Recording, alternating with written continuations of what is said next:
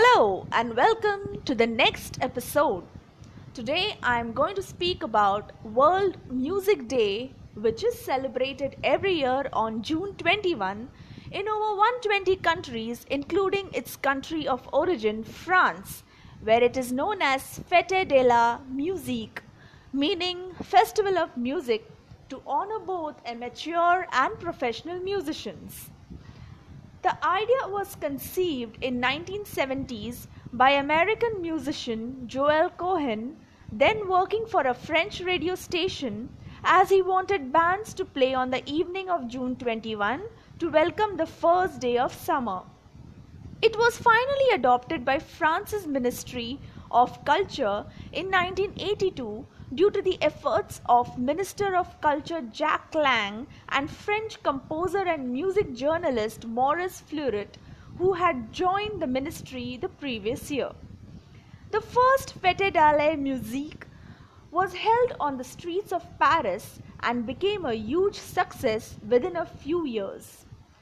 1985 was celebrated as the European Year of the Music and in 97 the European Party of Music Charter was signed in Budapest encouraging countries outside Europe to join the annual World Music Day celebrations. The Fête de la Musique has become an event which mobilizes the musicians of the whole world for the pleasure of the audience of more than 120 countries starting within the European countries according to France's Ministry of Culture. The country hosts several concerts of both amateur and professional musicians to enthrall millions of spectators.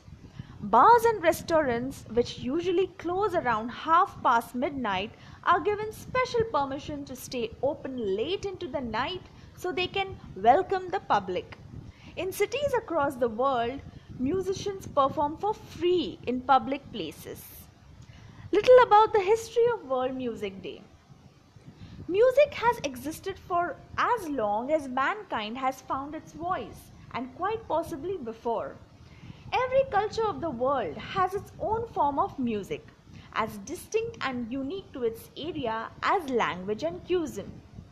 The West, in the Western world, we are familiar only with scales, known as the diatonic scale, which should be familiar to anyone who took music classes or choir in school. But this is not the only or even the first scale that music can use. There's the chromatic scale, which has 12 notes instead of the 7, and the oct- octatonic scale, which has 8 notes, but these are just the beginning. In every part of the world, there are different scales and musical formats used, and these create a form of music that has its own signature. Then, when you add in the cultural themes, the variety of instruments, and the forms of voice singing that can go along with it, music is truly endless adventure. World Music Day celebrates this adventure and those that dare to take it. That's all for today. Thank you.